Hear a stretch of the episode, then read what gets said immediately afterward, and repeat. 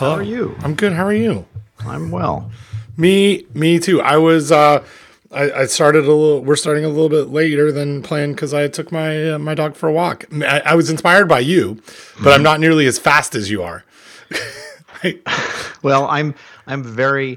Uh, I'm very good at um, getting dog walk and lunch done um, uh, in a in a, a, a well-defined window of time. So that and, uh, that that includes uh, uh, unanticipated events like um, picking up dog poop in a bag that has a hole in it, um, which is what happened today. So had to budget a little bit of extra time for hand washing in there.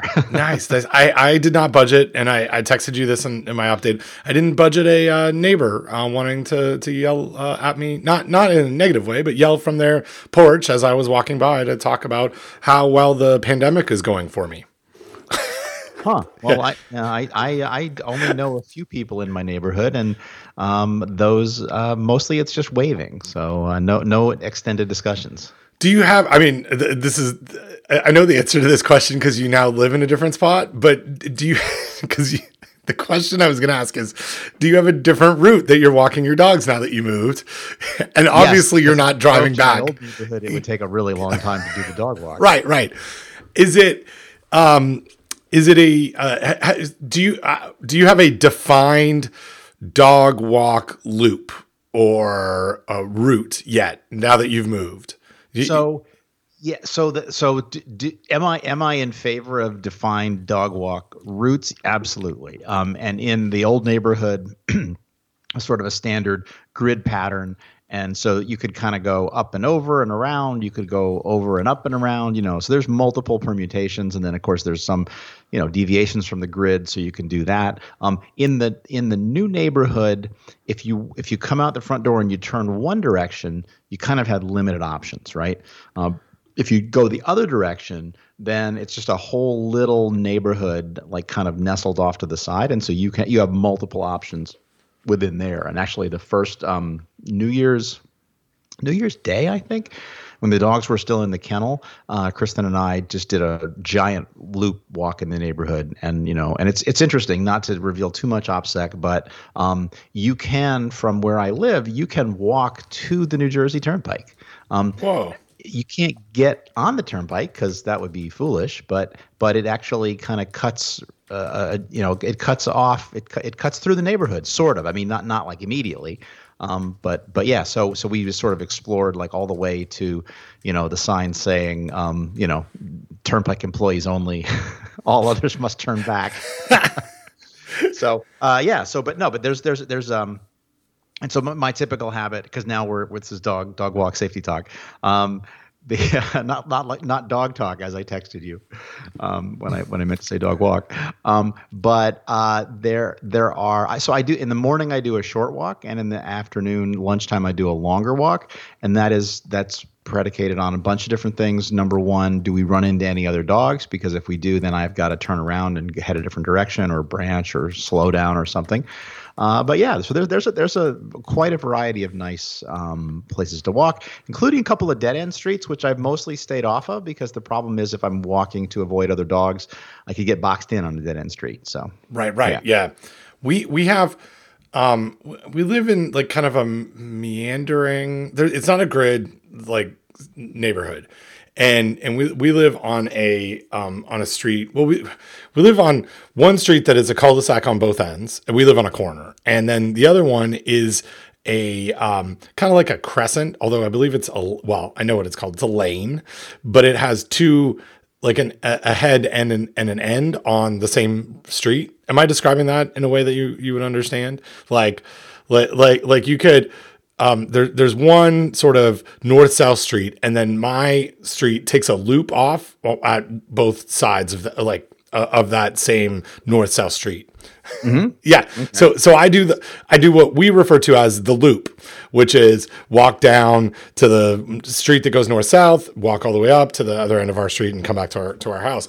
And that usually takes about twenty minutes. It's, it's okay. Yeah. But for the, for the dog, it's, it's eight tenths of a mile. Um, I know that because my, my Apple Watch tells me.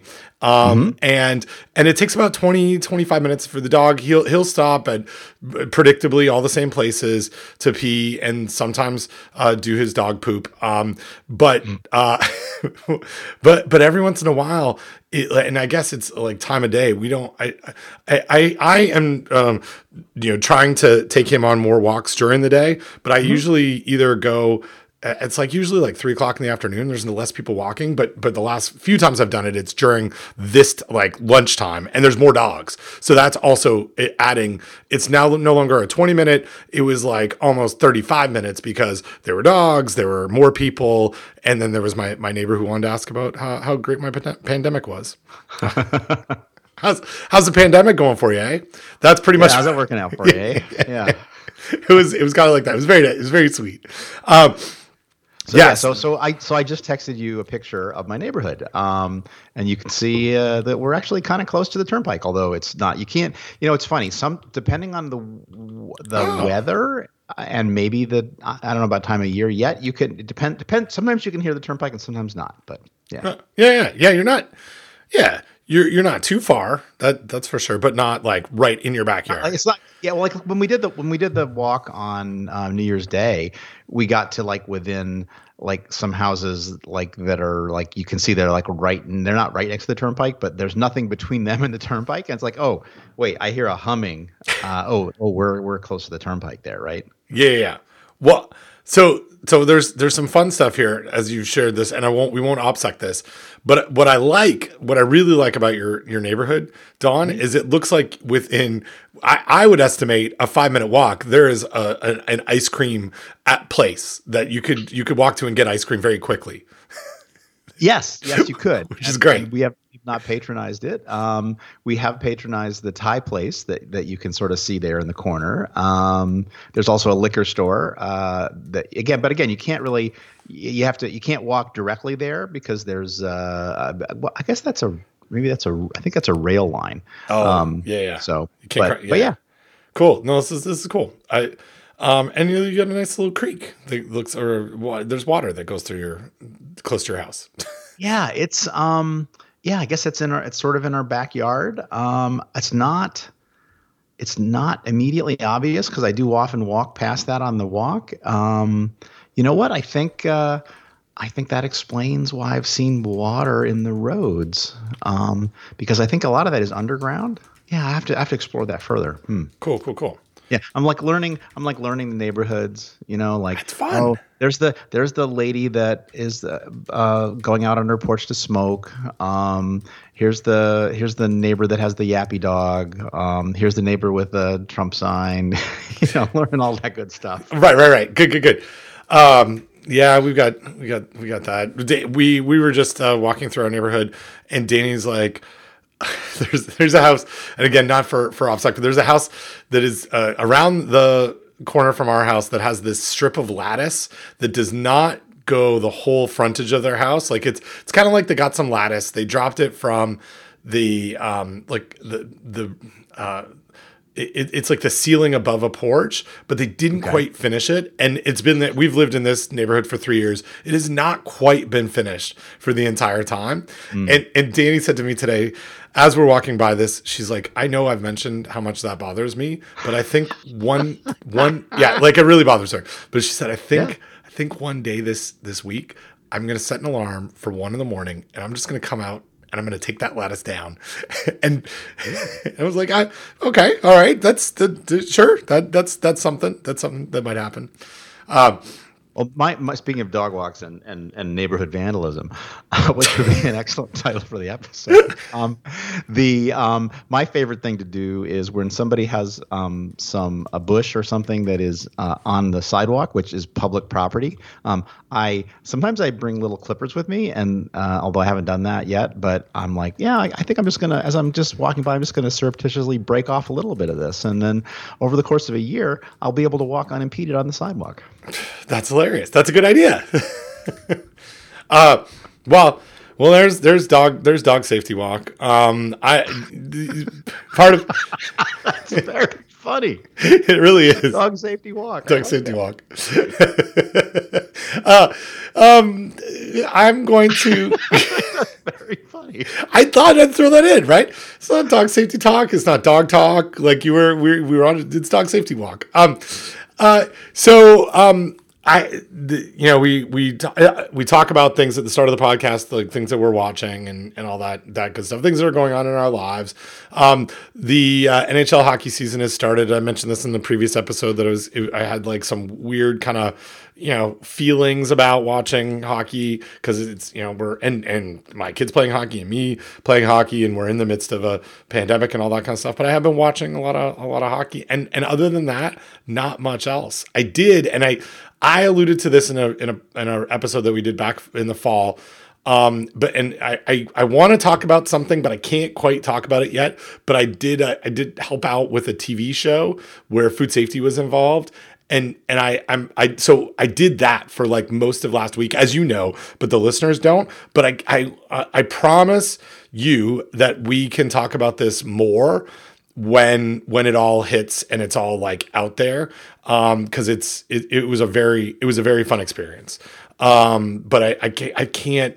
You know, and, and we, I, I've got this like contract and and an N D A, a non-disclosure agreement that I can't really talk about it now. But I, but I, I hope, I hope that doesn't sound weird. I just want, like, I'm, I was really excited to do this, and I'm excited to talk about it. And it's a teaser because, and this is what people do in the T V world. They're, you know, come back after the break, um, and find out how this resolves itself. Uh, come back in a few episodes, and I'll be able to talk about it. that's that's it. That's all, I'm, all, all I can say.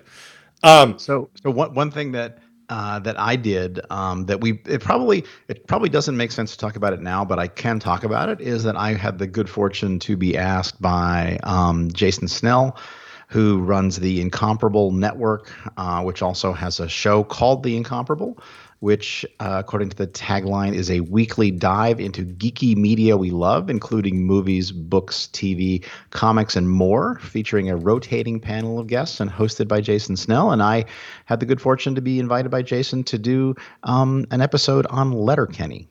Yeah, and, which, and it hasn't, uh, it has not yeah, yet posted. It has yet. not dropped yet. It yes. looks like this comes out. Looks like weekly, essentially weekly, um, and it should be the next one to drop, I think. Yeah, so. yeah. And that would be, I think it comes out on Sundays, right? If I'm correct. Last one came out on the seventeenth. Yeah, yeah. So I'm I'm excited for that, and we will um, we will talk about that um, when when I get to listen to it and, and drop. But but it's it's cool. Like um, so we we've mentioned Letterkenny. I think it's a it, the the world of podcasts love this show. Right, like the, it's not it's not just us. I, I've mentioned that I was in on this from the start, mainly because I, I it feels like I grew up in Letterkenny, uh, and I knew about it before it was on Hulu here in the U S because I, you know, follow things in the in, in Canadian lore and Canadian culture. Uh, but it's I, one of my absolute favorite shows. That being said, I have not watched the current uh, season. Are you? Have you plowed through the the one that that dropped uh, over the holidays? Well, so here's the thing. So Jason invited me to be on the show before the holidays, and I saw, oh, season nine is coming out, and it'll drop on uh, December twenty-fifth, and I'm not recording until well into January, so surely I will have had time to watch all of season nine, and um, I didn't. And then I suddenly panicked, and I'm like, oh, crap. But the, the thing, and we talked about this on the on the on the episode, it.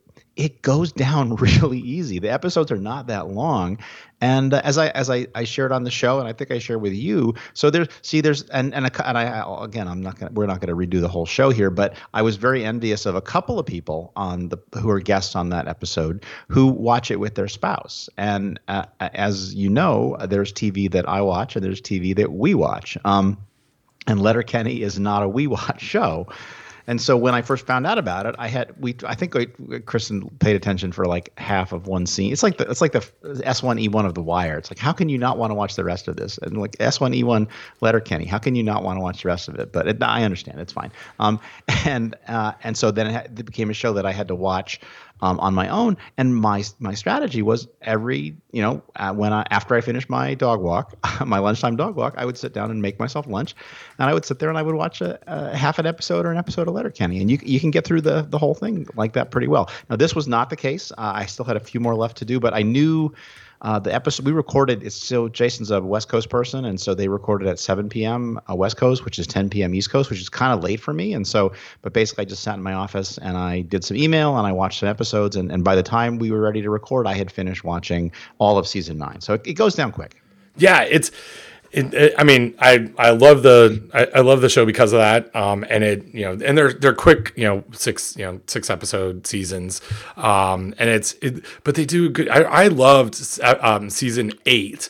That was the one um, that was all about, and I think it's because it's close to our lives. Of I, I, like it's a call-in show for agriculture, um, and I've I've probably watched that that season like six times. Uh, I think you're thinking of season seven. Oh, season seven. You're right. You're right. Sorry. Yeah. Not season eight, yes, um, but oh man, it's a, it, it is it's a fun it's a fun show. Um, there's uh, not like I don't know, not a, not a whole lot of other new stuff that I got going on in my in my life. I feel like we're in this like um, January post holiday lull a bit, right? Like you, you the I, we've talked about this in, in the past of like I, I feel like. At the, as everyone prepares for um, Thanksgiving here in the U S, that becomes this delineation of, okay, we're now in the holiday season and there's lots of, you know, uh, schedules change a bunch. And, and then you, that takes you all the, really for me, all the way through to, um, to New Year's. And then, then January is a weird kind of, kind of, kind of time. It feel, feels like there's a, a lull. You get, I get back into my normal schedule as much as my normal pandemic schedule is. Um, and my kids are in school and, and that's, you know, that, that's kind of the thing. And I say in school, I mean, virtually they're not actually physically in school, which, uh, but, but that, that, you know, like, and, you know, I getting up in, early in the morning with one, one child to make sure he gets to, to his class and all that, that kind of stuff. And it's, it, uh, this time of year always goes, I don't know, really, um, I think it goes really fast because it's just repetitive um, over, over and over again. Now, we um, we the good good things that have happened. Um, we have a new uh, federal administration as of yesterday, uh, so that was that's pretty awesome. Um, and, uh, and and and and I, I just feel like um, I don't know if you, I, I do want to talk about the what you know the inauguration and, and all the festivities. But did you did you watch any? Did what, what was your day like yesterday as it relates to things that are going on in the background or things that you're actively watching around the inauguration? Um, I was looking at Twitter early in the morning. I saw the tail end of the former president getting onto an airplane. Um, I kind of wanted to hear what he had to say to everybody before he took off yeah. in an airplane, but I didn't really care hard enough to like look for it really that much.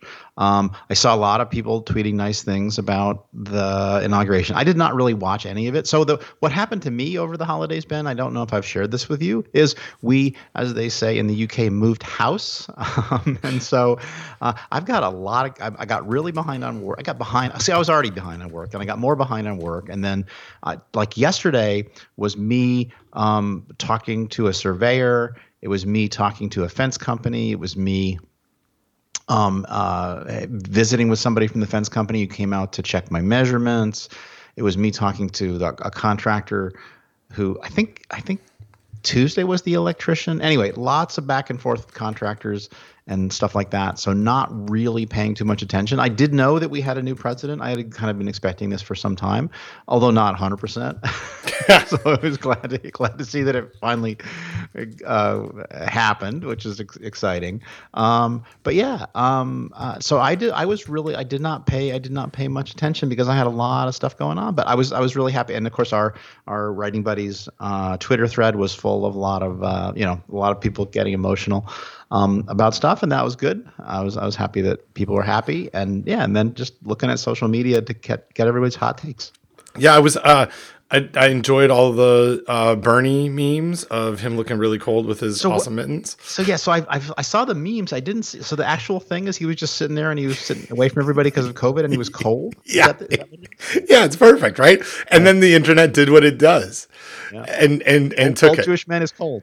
yeah, yeah, and it was and it was so great that that became the the thing um, that that I watched on, on the internet, and and so much so like that it, it has moved into uh, moved into today. But that's that's what the internet's good for in, in uh, shared viewing situations. Um, yeah, so I kind of, you know, I, I, I, we, we had a, a series of things going on, meetings, and was working on some, some reviews. And so I had things on in the background. Uh, and, and then I, the, I had a, a, a variety of group texts from different groups of people who are updating things in, in real time. But I was, I was with you. I actually was, I kind of watched this, the morning Uh, festivities of uh, the former president leaving, and uh, and seeing what he would say. And and did you did you catch his words at all, Don? Like, did you did, did you hear when he said uh, have a good, have a great life, have a have a good life, which which was his sign off, which was, I thought was brilliant. Danny and I thought that was the greatest thing ever.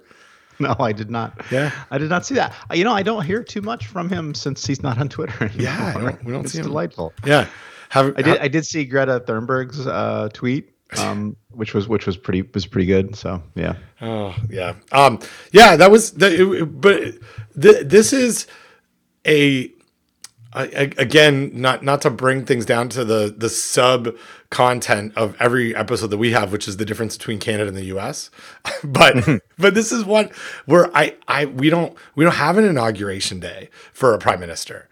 Um. We you know they they they are. Um, elected representatives that represent their local riding, and then, you know, the parliamentary process, then they, they go and the government takes over, and there's the first day, and some of that's on T V, but it's certainly not like uh, a, uh, uh, you know, this, this massive event every four years that is part of the pomp and circumstance of the, of the U S government. And I'm, I'm constantly in, in awe of that, right? Like this is, it, and It, and it's always the the most recent one that's that that you remember, you know, the most.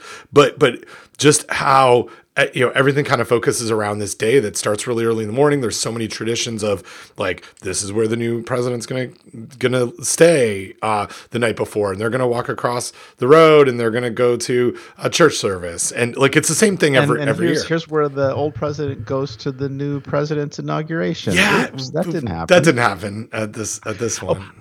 I did. I did. Re- I did read a piece today about how uh, what changes uh, Biden made to the Oval Office, what art he was displaying, and, you know, things like that. I thought that was kind of interesting. Yeah, it, it's like, I mean, all those. I don't know. It's it's such a it's such a focus, and and it's a it is a hard stop to find. You know, this is the day that's going to happen every year, and it's a.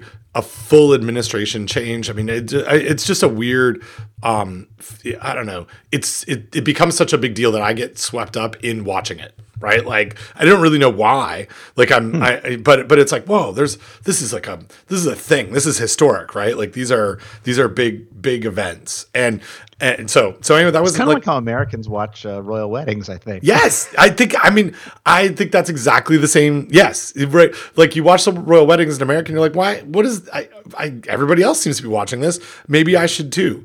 And I'm not sure why.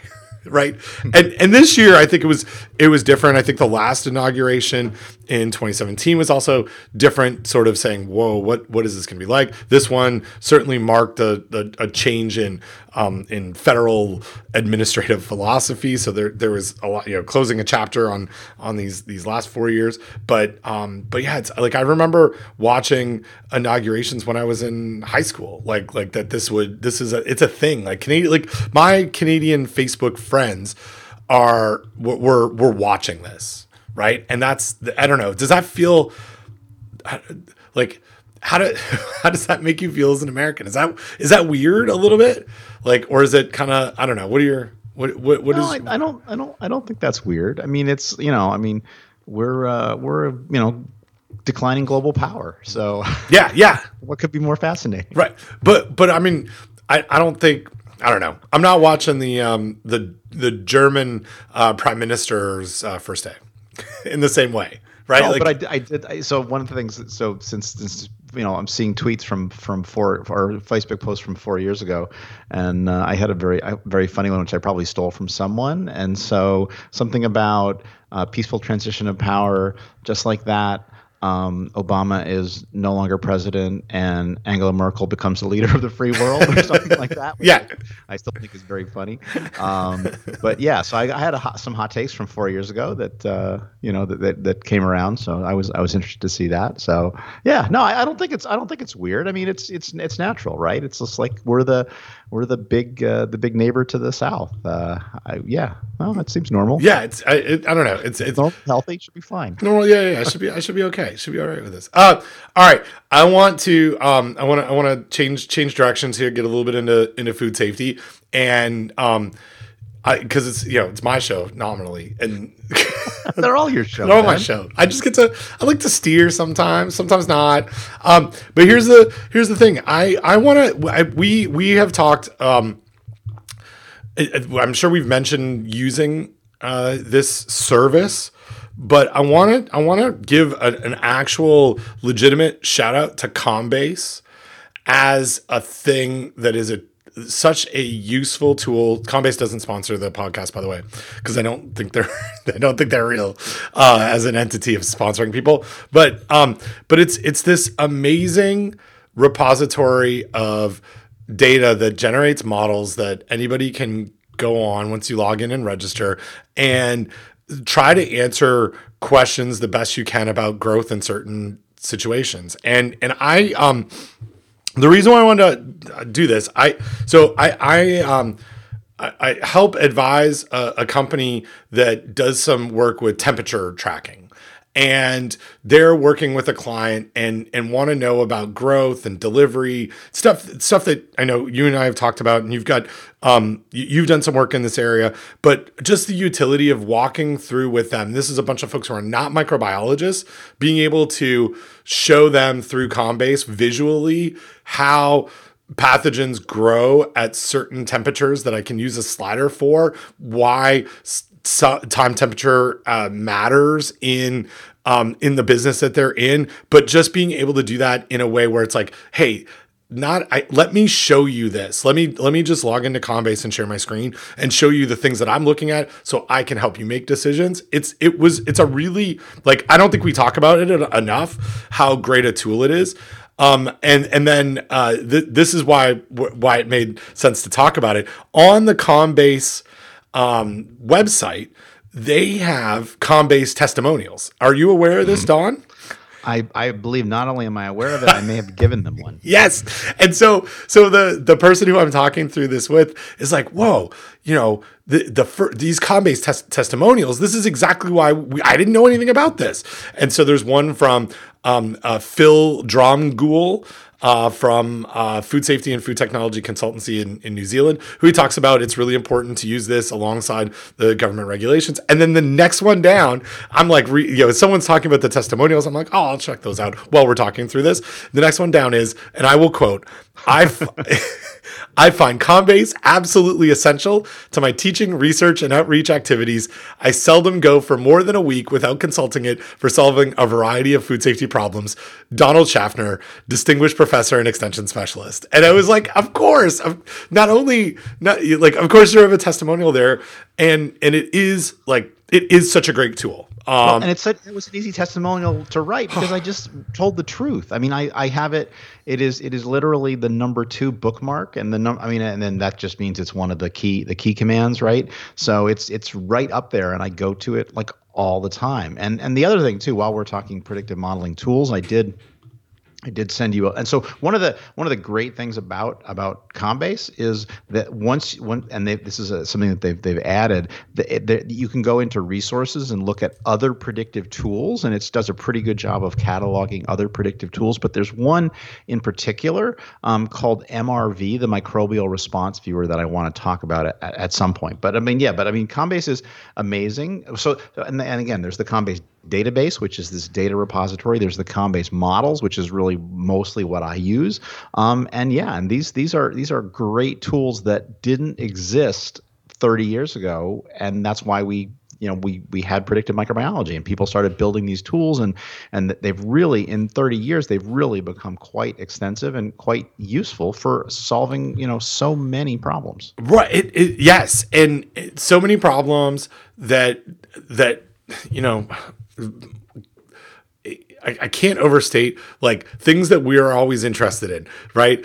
Killing microbes and keeping them from growing, right? Like, and, and the time temperature combinations needed to do to do those things.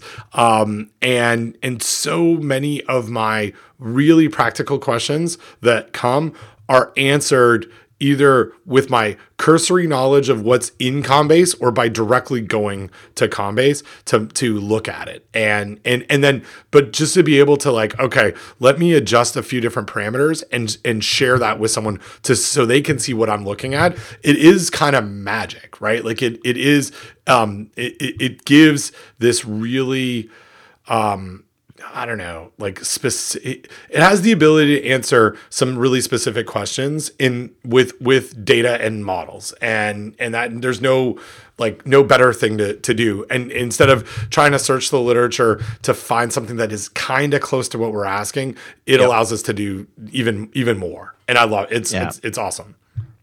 Yeah. I mean, and really it's about, you know, it's about, it's about temperature, it's about pH, it's about water activity. And with those, with knowledge of those three things, you know, it's not, it's not perfect, but boy, you can sure get pretty far if you, if you have some knowledge and the organism of concern, right? And it gets more, I mean, obviously there's, there's more to it than that, but that, but you can get so, the, the novice can get so far with just that information. And then of course, once you get into the weeds and the details, then you need experts, but, but you can get so far with just those simple tools that it really, Uh, yeah, I mean, just like trying to understand, like, well, why is water activity important? Well, why is why is temperature important? Is it does it does it have to be, you know, does it have to be at forty degrees? What if it's at forty-five? What if it's at fifty? What if it's at fifty-five? Well, just those small changes, right, are huge. Huge. Yeah, yeah. Well, and and in fact, the the things that we were that I was talking about today with this with, with this group that I'm um, helping out w- were things about different types of food products and oxygen, um, like reduced oxygen packaging and delivery and all this this kind of stuff, and and getting into just like they're they're, they're interested not to make a decision for somebody, but they they just want to know the foundation and the background so they can um, talk about it in a an informed way, right? Like they're, they're trying to provide a service and are like, okay, if we are focused on this type of food, what are the pathogens of concern and how do we like manage temperature control tracking for this? Um, so it was, yeah, it, it was a, it's just such a, t- a like a, it, it is the start of most of the places. Like most of the times I have a question, it's the place that I start to answer it with. Um, right.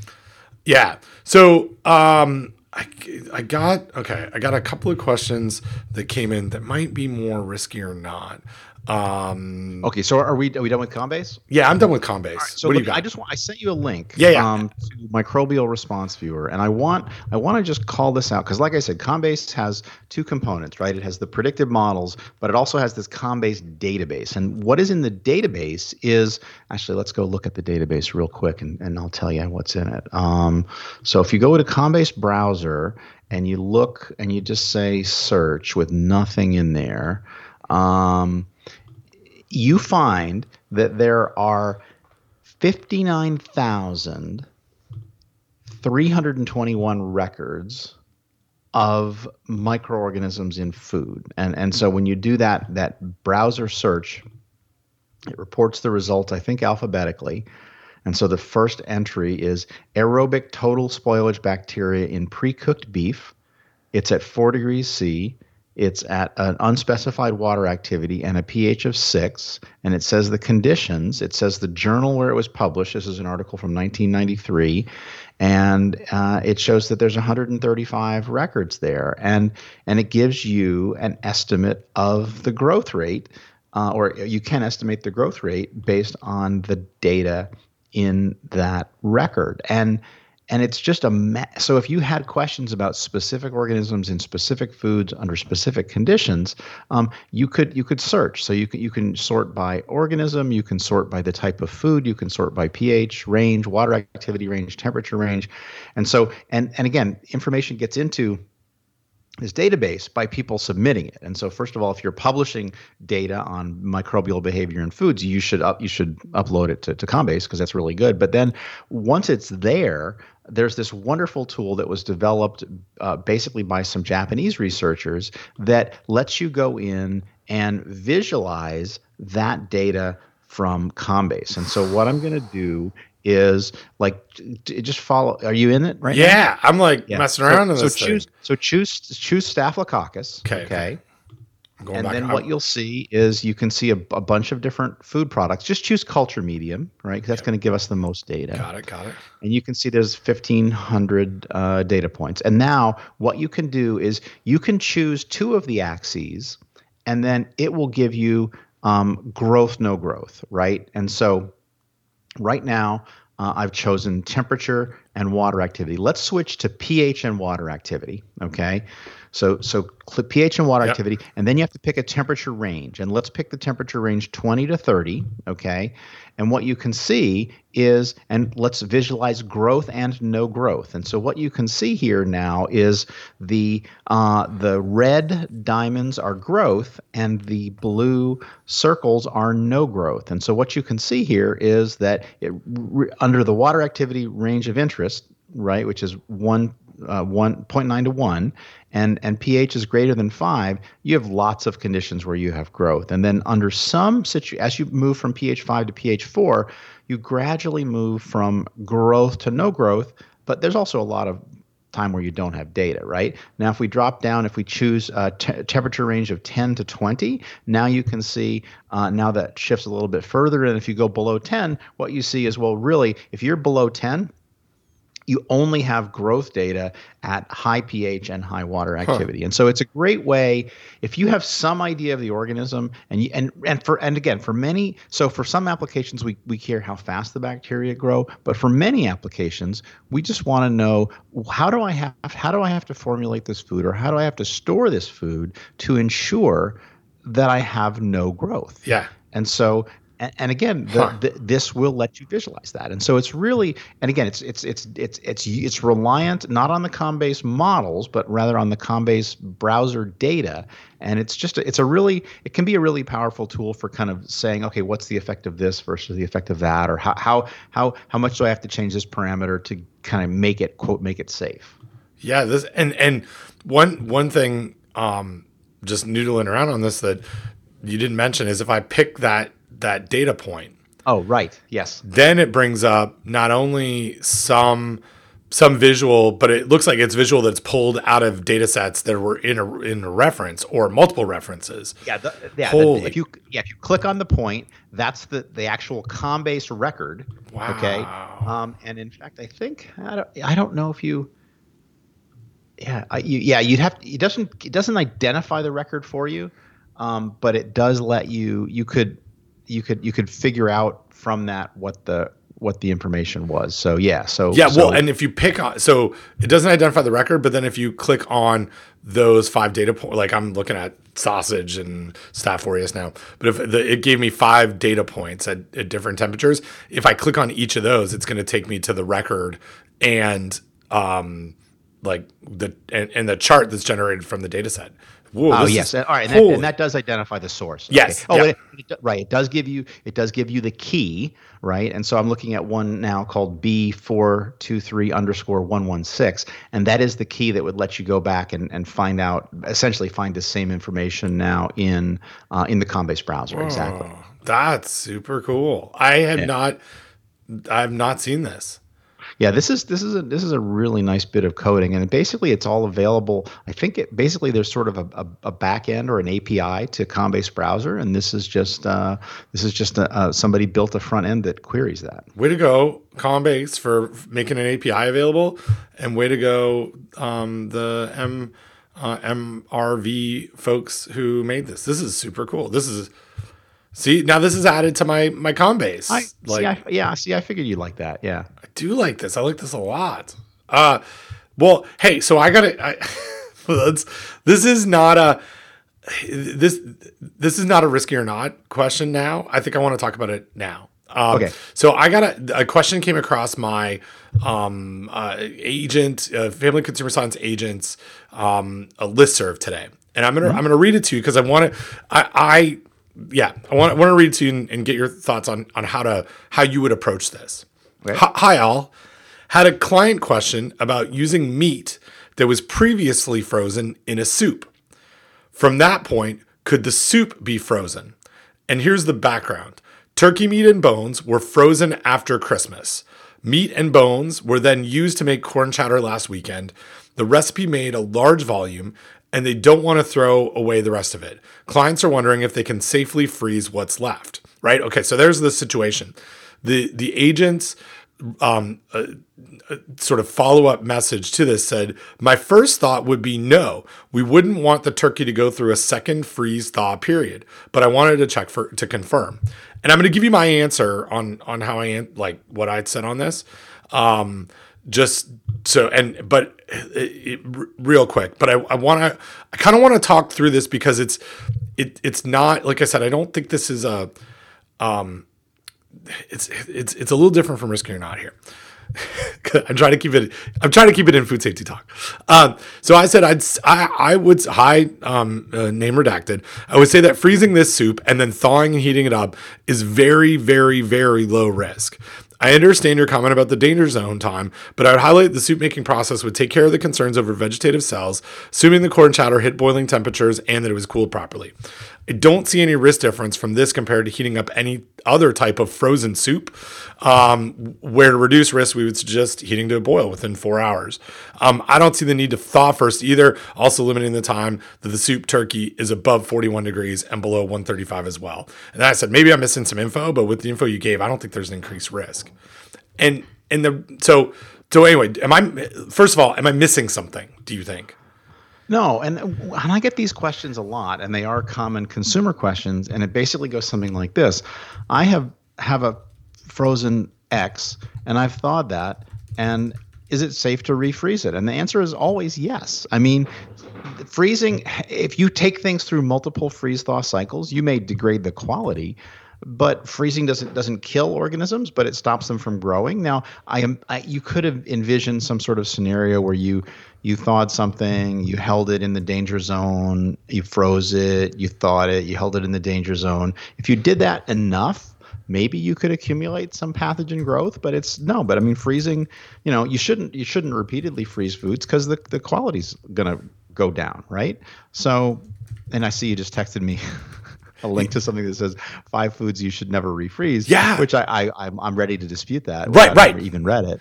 Um, but no, it's, it's it's so what you're concerned about is like how did you handle that soup? I mean, here's the, the other thing I say about freezing. I say this a lot is that frozen food is just as safe as when you froze it, right? So if you freeze a bunch of pathogens, when you thaw it, you'll have a bunch of pathogens. Now freezing, you might kill some of them, right?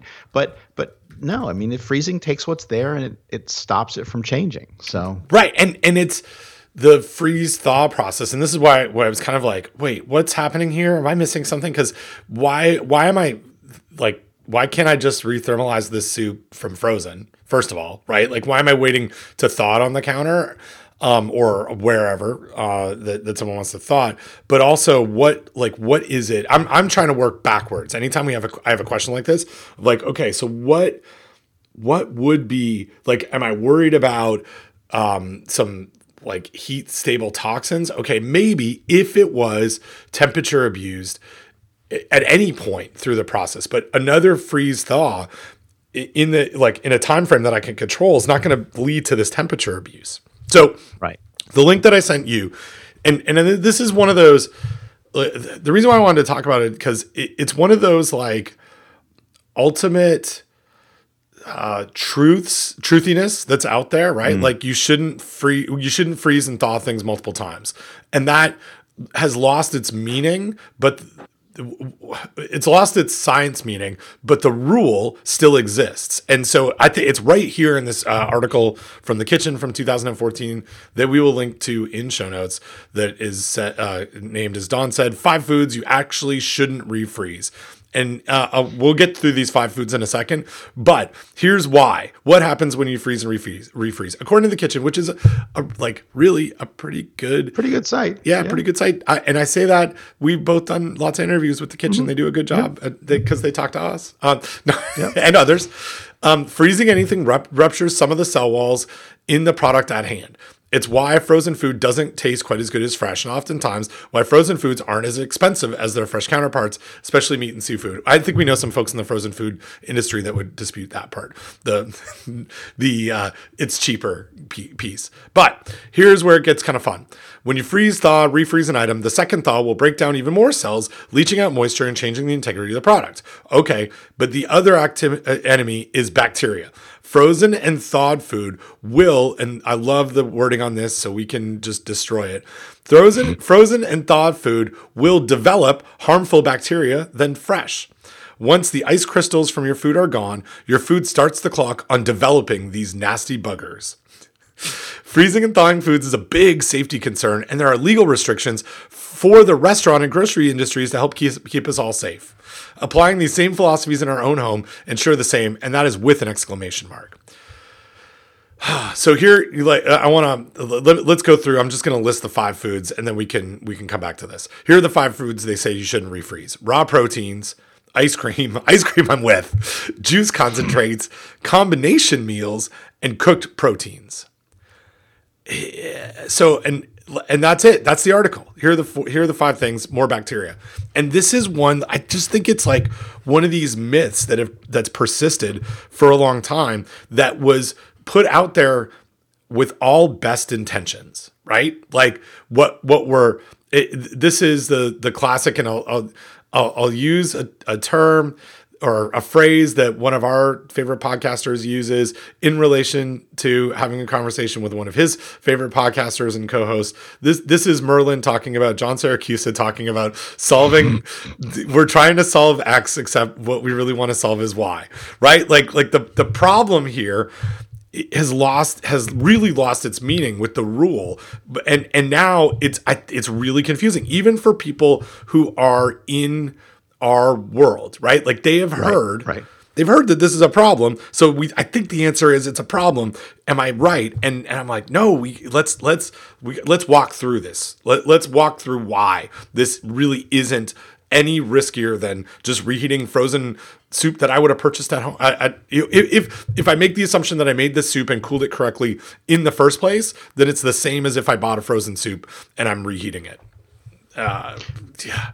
Yeah, yeah. I mean, let let's let's walk through all, because this is a, a frustrating article, right? Yeah. Because there's a lot of truth here. There's a lot of good information here, and there's some other stuff that's also good information, and then there's some statements that just don't make sense, right? Like like here. So um, raw uh, raw proteins. This includes meat, poultry, and seafood. If they were thawed in a chilled environment that's less than forty-two, like your refrigerator, then it's safe to refreeze. Okay, uh, but okay. The title of the article is "Food You Should Never Refreeze," and the first food you're listing is raw protein. So, but anyway, but it's safe if you do it this way. Okay. I mean, this yeah. website is allowed to dither and equivocate, right? Right. Um, but then the next statement. But if they're thawed on the counter, well, let's break this apart. If they're thawed on the counter, they're done. Um, no, that's actually not true. And finally, maybe we're going to get the um, uh, our good friends at the group that I can never remember. Partnership for Food Safety Education. Yeah, we might get them to move off on that, right? Because there's ample evidence that you can thaw foods safely at room temperature. See an article by um, in Journal of Food in Journal of Food Science, published in the before I was born, um, and then also some work by Pete Snyder. Um, so so that's not right, okay? But and then the other part of that phrase. If they have an off color or smell. Oh, here's the thing. If you thaw raw proteins and they have an off color or smell, you should throw them away because they have an off color or smell and you don't want to eat that. Yeah. So, so yes, don't refreeze it, but also don't do anything with it. Right. Because that's that's not about refreezing. That's about throwing away spoiled food, right? Right, right. And and this is one that I, I always want to highlight for us. In, in and I become more and more aware of this, right? It's it's an off. I, I, this, this is the other, like, you know, this this podcast is about the differences between America and Canada, and it's also about the differences between spoilage and safety, um, and and and and how that contributes to both food disparity and food waste. And those values are really difficult, right? So if I've got if I've got a situation here and where someone is um, you know purchasing past date food or from a, a salvaged grocery store, and and they are expecting slight off color or smell with their food because of oxidation, that's a whole different story, right? So it's it it, it puts a it, it confounds the problem, right? Is this a safety issue? Is it a is it a spoilage issue from a um from a quality standpoint? And and I, I really do feel, and I mean, you and I are, are fully on the same page and keep coming back to this. I really do th- feel that we need to make sure we we continue to to d- delineate that for folks. And and again, like I said, I, I'm just so much more aware of that based on work what we've done with um, uh, coping strategies for food disparity and food pantries, and and, and not wanting to um, have people throw things out because they think it's a safety issue.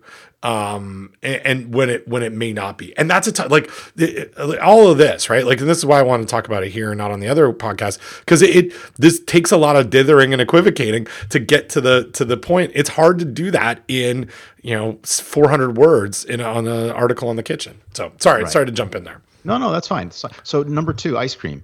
Uh, if you left it out on the counter and then forgot to put it back, drink it as a milkshake or use for French toast. Okay, that's fine. Refrozen ice cream will have a weird icy texture. Okay, that's fine. But what if I like that weird icy yeah, texture? Yeah. Right? There's nothing unsafe about this, right? Now, now what might be bad is if you took that ice cream and it came from a company called Schmooshmel, right? And you were in a hospital and you were making milkshakes for immunocompromised people and you didn't sanitize the ice cream uh, milkshake mixer. Um, uh, you know, yeah. uh, what's the, what's the, damn, I'm blanking on the song. Um, milkshake mixers, uh, they're my, my thing. My milkshake, um, my milkshake uh, brings all the boys to the yard. That's a different one. um, so, uh, milkshake mixers are, I don't know what your milkshakes, is it a, let me, I, I'm guessing it's a Warren Zevon show. No, song. it's no, it's Boom Like That. Um, Uh, which we'll we'll link to, but I don't want it to play right now. Um, I'm going to Santa Bernardino. Ring-a-ding-ding. Milkshake mixers. That's my thing now. All right. Okay. Okay. I'm I'm uh, I'm I'm out on this one. I don't know this song. we, okay. Sorry, I didn't hear any of that because Mark Knopfler was really loud in my ear. I well, I was just all saying right. I didn't. I don't know that song at all. But oh, this is a great song. So it's called "Boom Like That." Boom um, like that. Uh, I'm going to San Bernardino. Ring a ding ding.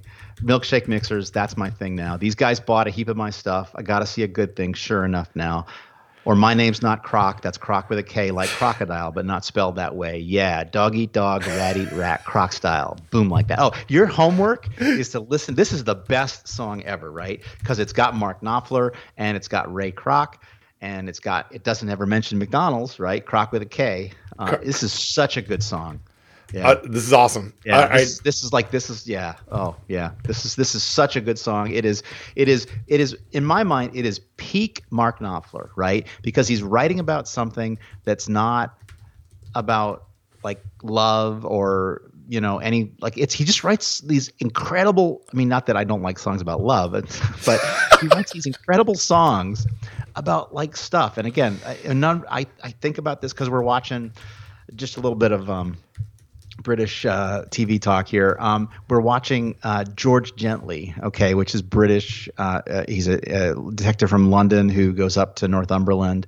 And again, I keep thinking about um, all all of Mark Knopfler's great songs about Northumberland, including um, Sailing to Philadelphia, which is about Mason and Dixon, um, and one of whom is from Northumberland. And then um, uh, Why I Man, I think is what it's called, which is a song, great song about how terrible uh, Margaret Thatcher was and about how the the, the British um, steel workers went to Germany. And anyway, so anyway, I I'm, I, I digress. Um, we're talking about ice cream. Don't no, but we're talking about milkshake mixers. Boom, milkshake boom mixers, like that. That's my thing. Yeah, yeah, that's my thing. Uh, Croc anyway, with a K. This is, this is such a good song. You have to listen to it. Not right now because we're doing a podcast, but I need to go do a deep dive into Mark Knopfler and uh, and all of his great songs. So uh, all right. Um, so yeah. So so ice cream not not on the list. Not on the list because it, nothing to do with food safety. Uh, n- number three, juice concentrates. Juice concentrates. Okay. What? Fermentation occurs faster than you think. in fruit, fruit-based products, so you want to enjoy them quickly and definitely don't try to refreeze them. This goes for blended smoothies too. Um, okay, fermentation occurs. Um, I, I'm not sure how fast um, uh, you how, uh, Sarah Ray Smith, I'm not sure how you know how fast I think, but I'm pretty sure that you can refreeze. Now, certainly I agree with the statement that juice concentrates left unrefrigerated will ferment. But but you can refreeze them. You can you can refreeze smoothies. You can freeze smoothies. That's fine, right? I'm am I missing something? Yeah. No. I I, okay. I well, you know what? Maybe we're both missing something. I'm right, but I'm I'm with you. I, I don't know. Okay. Yeah, I don't know what's happening here. Num- num- number four. I'll try not to, I'll try not to do a digression on this one. Um, combination meals. Eat up your casseroles, pot pies, stews, pastas, and the like, or bring it for lunch so it doesn't go to waste. After all, it's cooked and ready to go, so it's the easiest kind of homemade meal to have. That's the whole thing. That that is literally all they said.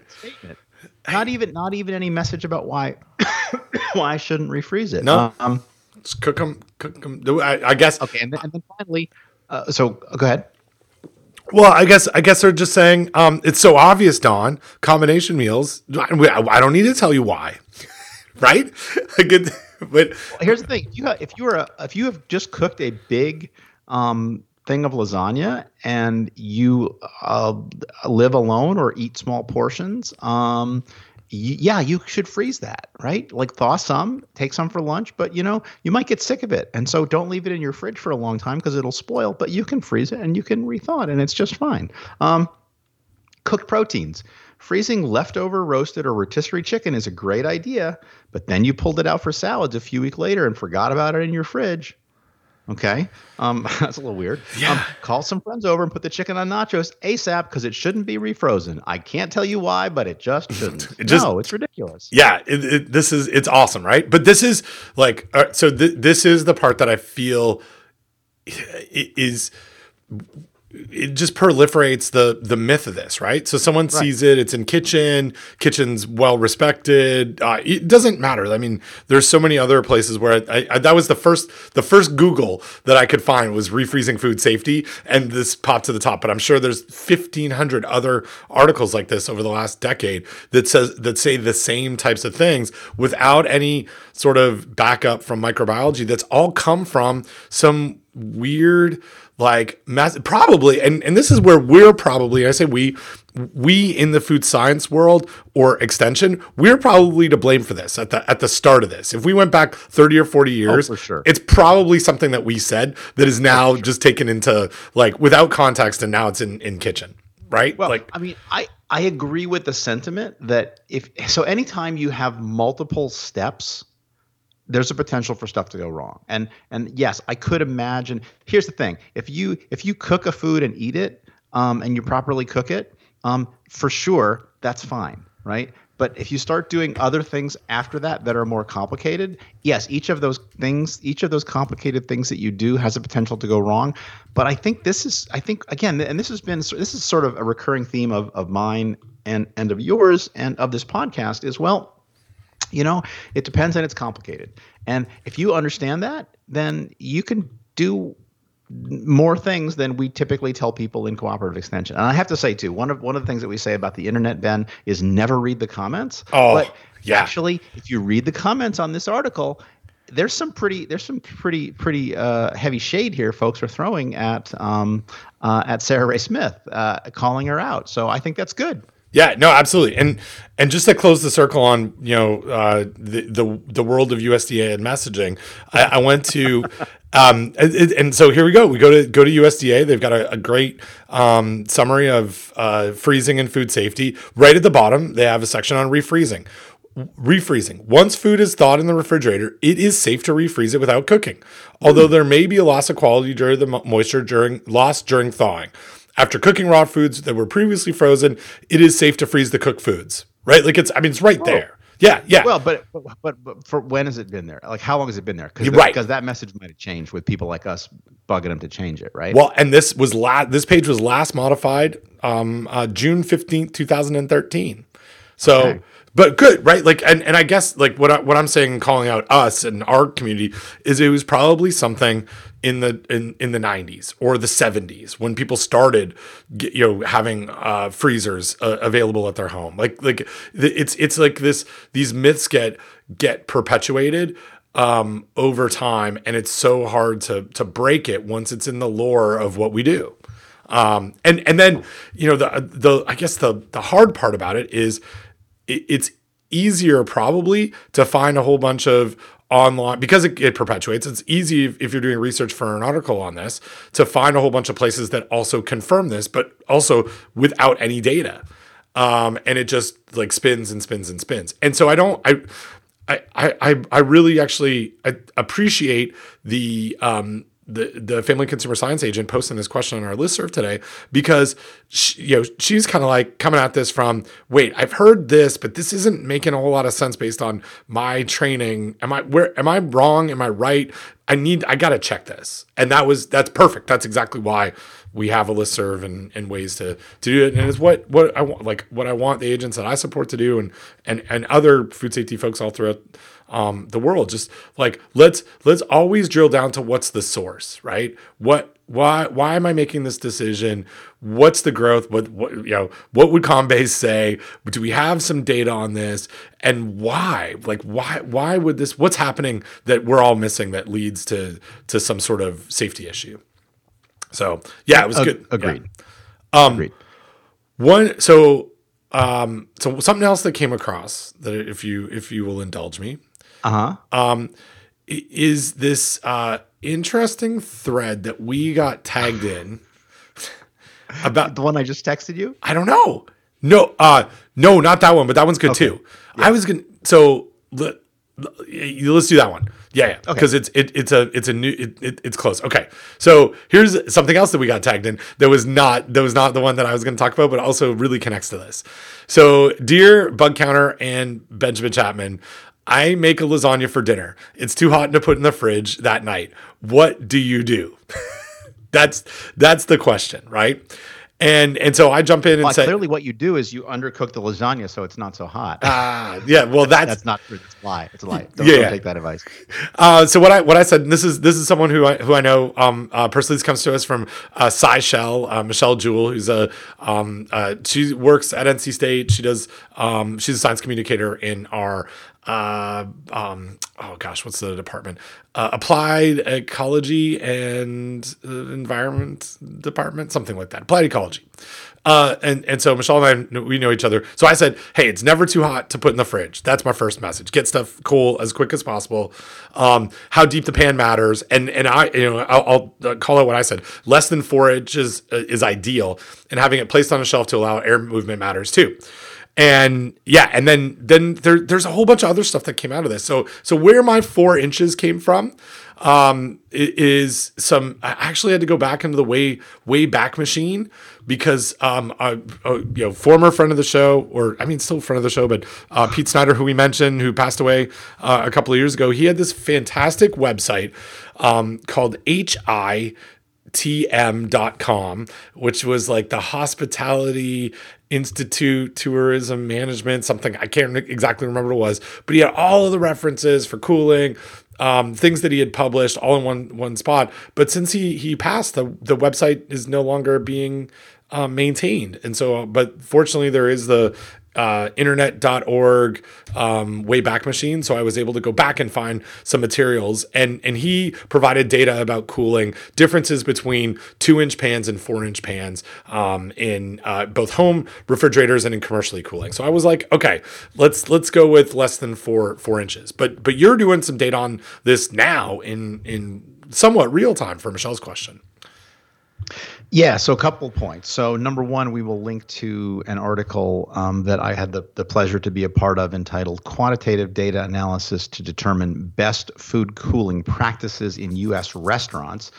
And this was a wonderful data set co- collected by the Environmental Health Specialists Network uh, called S N E T.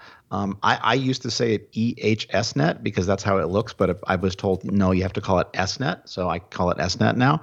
Um, and we, and we, this was a, like I said, a wonderful data set. And so what we, what we've showed with that data is a couple of different things. Um, foods that were not actively monitored by food workers were more than twice as likely to cool more slowly than the food code recommends. And so that says, okay, so if you are cooling foods in a restaurant, you need to pay attention and monitor those temperatures, right? Um, Also, food stored at a depth greater than uh, seven point six centimeters, because this is science, otherwise known as three inches, was twice as likely to cool more slowly than mm-hmm. specified in the food code guideline. And then finally, unventilated foods were almost twice as likely to cool more slowly than specified in the food code guidelines. And so, so this is part of why my advice to Michelle was three inches, not four. And then also consider uh, covering with some parchment paper. Some so because what you don't want to do is you don't want to put a really tight lid on it, because one of the things that happens is evaporative cooling, right? So the energy, the energy in the food uh, uh, basically causes the moisture to evaporate, and then the the energy that it takes to turn uh, liquid water into water vapor, that energy is lost from the food, which is what you're trying to do. You're trying to cool the food.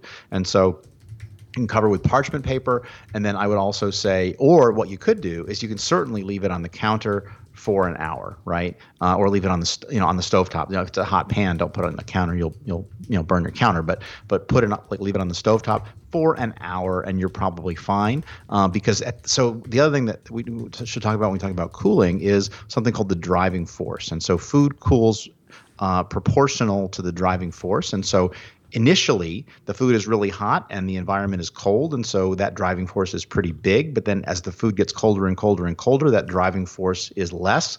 And so if you look at a plot of the temperature of the food versus time, it's not a straight line. It actually curves, and it sort of asymptotically approaches the, the temperature of the environment. But in the beginning, when the food is really hot, and and it doesn't really matter so much whether it's room temperature or refrigeration temperature, because that driving force is still relatively large. And so that was that was my advice there. And then finally, as you alluded, one of the things that we've been doing in the pandemic is uh, because we needed research for undergrad researchers that couldn't come into the lab anymore, is we've been sending we sent people home with um, uh, uh, time temperature loggers, and we said, hey, if next time you get takeout, next time you know you make a, a, a hot food, uh, just put the logger in, put it in your ref- refrigerator, and then the next day come back and take the temperature out and collect data on the type of food, the size of the container, et cetera, et cetera, the temperature of your fridge, et cetera. And then um, we'll take all that information, we'll build a giant data set, and then we'll analyze it, and we'll figure out what really matters in terms of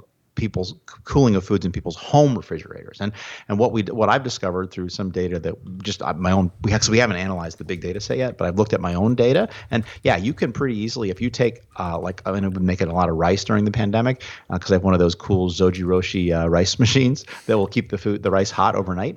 That we know um, we there's shout, we, shout, shout out shout out to uh, listener of the show uh, Veronica for for asking us about that, and then me discovering I had the same kind of rice cooker in my, in my house. Um, but um, the, uh, uh, the if you can pack a, a pretty big Tupperware, if you have your biggest size Tupperware container or our biggest size Tupperware container, you pack that full of hot rice and put it in the fridge overnight, um, depending upon how, how tightly you pack it and how deep it is. In the middle of that, you might get uh, food that doesn't cool in, in accordance with food code recommendations. Now, the other nuance to all of this is how risky are those food code recommendations versus risk of outgrowth of Bacillus cereus or Clostridium perfringens, right? Because you you can have a situation where you do not cool according to food code, but actually the risk of pathogen growth, the predicted increase, take it back, take it all the way back to our ComBase discussions at the top of the podcast, or the bottom, you know, the bottom top half. Of, anyway, after after the we part of the podcast we started talking about food safety. Um, that that part. Um, that, that there are there's there's a uh, something called perfringens predictor, which is a specialized model within ComBase that's specifically designed for perfringens in, in cooling of m- cooked meat products. And there's also similar tools out there in um, C B Premium, which is a different tool that you can also get through from that more tools page on ComBase for Bacillus in, in rice and pasta products, right? Or I think it's pasta products, but it will work for rice as well. And so trying to sort of put a you know. draw a line around all of that and write up a manuscript is, is on my list of things to do in, in twenty twenty-one. So Ooh. yeah, no, it's, this is great. And and I, I, I want to, th- this discussion has sort of led to a whole bunch of other um, comments on this thread from, from Seychelles. And one, as you were talking, um, one came in and I've answered.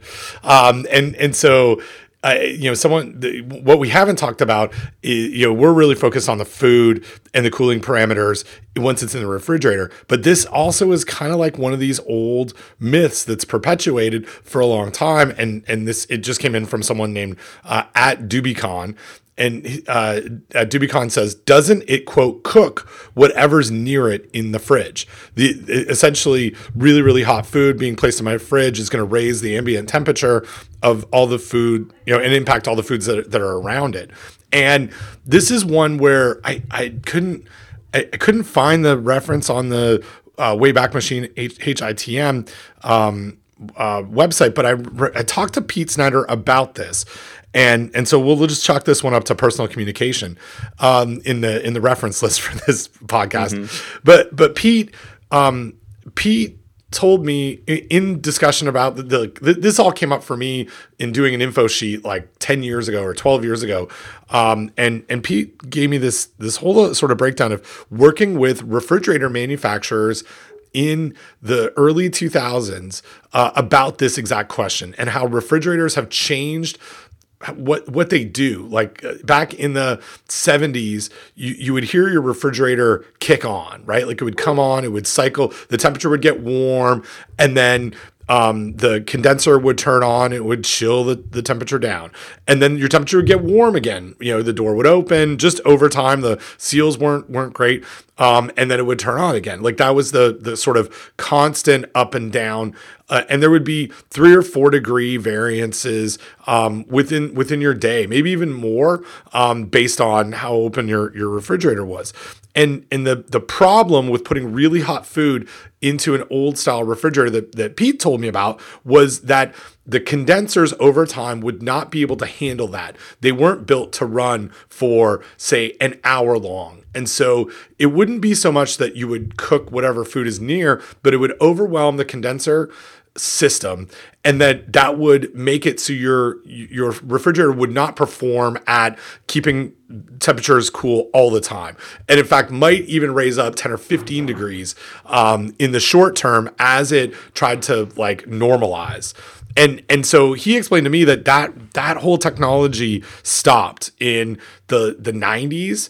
And and so our refrigerators that we have, you know, in our homes now, I would expect that, you know, are probably not thirty years old, but they could be. Some of them might might be, but if they were made within the last thirty years, that, that that's not the system it, it, on on how it works now. It is constantly trying to keep it at a at a at a temperature that is uh, that is constant. It's not about up cycling on and off, and and that has made this whole idea of like raising the ambient temperature within the refrigerator m- moot, and that it certainly wouldn't be cooking whatever is next to it because th- there's just so much um, uh, other food already at the right temperature that it's th- that refrigerators are able to um, to maintain that temperature and cool what's being cooled. Oh, that's that's really interesting. Yeah. So yeah, and I'm I'm just looking for information on old refrigerators. Um, and yeah, and we'll link to we'll link to the main H I T M dot com on Wayback Machine. But but yeah, if we can find something, yeah. So here here so, so yeah, so I, I'm finding something on a website that's popping up ads at me um at on Pixel Fridge, um, uh, which says that uh, some older models enter the cycle more than fifty percent of the time. Yes. Newer models with an Energy Star rating may go through the cycle as much as ninety percent of the time. And so, yeah, and but but to the question about it, certainly, well, it's not going to cook foods that are next to it, but what it might do is it might warm up those foods. And so, if you you can imagine a situation where you put your hot lasagna in the fridge. You put uh, something cold on top of it. Well, that cold food is now going to heat up from the heat coming from the bottom, and also it's going to slow the cooling of that hot food. And so, yeah, if you do put something that's on the hot side in your fridge, best to keep it away from other things and don't pack it against other things, because it's going to interfere with the cooling, and it may it's not going to cook those foods, but it may warm them up, right? And so what the exact effect would be, you know, again, you'd have to do some experiments with thermocouples, et cetera. Right, right. And I, and I oh, think and I, oh, yeah. well, I will say, too, one of the things that I did, I have limited data on this, but I, one of the things that I would do is I put um, a food to cool in the fridge, and then partway through that cooling, Uh, the thermocouple's coming in from the top. So I think what I did is I lifted up the food and I slid another food, maybe another hot food underneath it. And what I could see in the cooling curve, I could see a little bit of a break in the mm, curve. So mm. so putting something right next to it, it may not have a, a practical effect, but it does potentially have an effect on the cooling rate that the food is experiencing. Interesting. Yeah. And yeah, and, and that the uh, you know the, the the thought is that that effect would have been larger with older technology of, of oh, refrigerators, for sure. Yeah. If it's, if it's yeah. only if it's only cycling fifty percent of the time, yeah, for sure. Yeah, yeah. Um, so something else that came out that I hadn't thought about, and I think that this is th- this is an important piece, because uh, again, this is the podcast that we do get to dither and equivocate on, is that we're, you know, right now we've talked about two different factors, right? What about the, the food that I'm trying to cool, and then the food around it, and let's say just the rest of the food in the in the refrigerator. But there's a third thing that came up in this thread that I do want to call out, which is, depending on your refrigerator, if you have glass shelves, putting really hot pans on those, like directly on those glass shelves, can lead to cracking and breaking those shelves, which is a whole other issue that's not probably food safety related, unless you've got like shards of glass that are falling and other other foods underneath it. But it's it's also makes this a little more complicated, right? Like my my quick answer is it's never too hot to put in the fridge. And what I'm thinking about is the food is never too hot to put in the fridge. But but we do have to worry about this pan in certain fridges touching or or tray touching this cold glass surface and leading to that um, to a crack or, or shatter um, uh, thing. So Randall Uton, who um, Ul- sorry Ulton, who Uh, we we've talked about, and he he tweets at us quite a bit, and we interact a lot. He talked about his fridge has glass shelving, so he sets a towel or trivet or an oven mitt between the hot pan, which is a great idea. Like that's it's awesome. So, and then John Kimball, who also interacts with us a lot on, on Twitter, said that he lets his cool a little bit first, maybe forty-five minutes, um, and that'll let the pan come down. But I'm gonna try and get it um, hot temp to cold in two hours in my in my refrigerator. So so anyways, a great like um, you know shout out to SciShell, at Seychelles and Michelle Jewell for this this question, because I think it it there there are a lot of pieces to it, right? Like there's this this is a fun, it's a fun one be, because there is and and it comes from this like old myth or old truth or whatever whatever it is we want to talk about of make sure you cool your food outside of the refrigerator first before you put it in there. And it's like, well, it's not no I mean don't don't do that. Let's cool things as quick as can, as we can. Here are the parameters to think about. Right. And one of the things, too, that's really important um, with respect to the the food code cooling recommendations, and also U S D A F S I S Appendix B for cooling of cooked cooked meat products, is not all parts of that temperature cycle are equivalent when it comes to Clostridium perfringens risk. So, right. So Clostridium perfringens actually will not grow below about fifty-five degrees Fahrenheit. And so after you've got the food colder than fifty-five, from a Per, perfringens point of view, it doesn't really matter. And what matters a ton is how long does the food spend between about one twenty and eighty degrees Fahrenheit. Right, and right. so so one twenty to eighty matters a whole lot more than eighty to fifty-five, and below fifty-five, maybe it matters for quality, or maybe it matters for spoilage, but it sure doesn't matter for safety, right? And so, again, that's a more complicated, nuanced message. And again, the good news is if it's, if it's a relatively shallow pan and you leave it out of the fridge, you're going to move from cooking temperature down to eighty, slightly above room temperature, relatively quickly, and then and then and then get it the rest of the way, um, you know, uh, as you as you go. And so, again, and I think this is honestly this is an area. Um, that is ripe for uh, exploratory research. There's very little. There's not. Uh, I mean, there's there's models for meat and poultry. There's not a lot done on restaurants. Again, see see the article that I published with my colleagues from S N E T. Oh, and then there's another one that's coming out uh, where we, we published with uh, Nicole Hadeen from uh, Minnesota Department of Health, and my graduate student Matt and I, that I think. I think just got published, um, and so we'll link to that as well. Um, but uh, but yeah, and there's there's there's a lot more, you know. And I mean, people have studied home refrigerator temperatures. Uh, quite a bit, and so we have some good data on that. We do need, I would suggest we need more data on cooling and the factors that affect cooling, um, you know, in, in ways that are relevant to people doing stuff in their homes.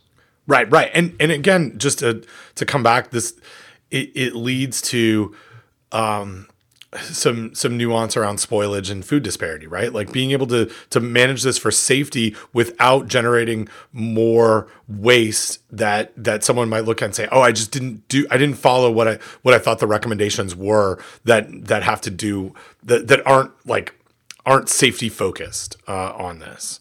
So yeah, I love I love that.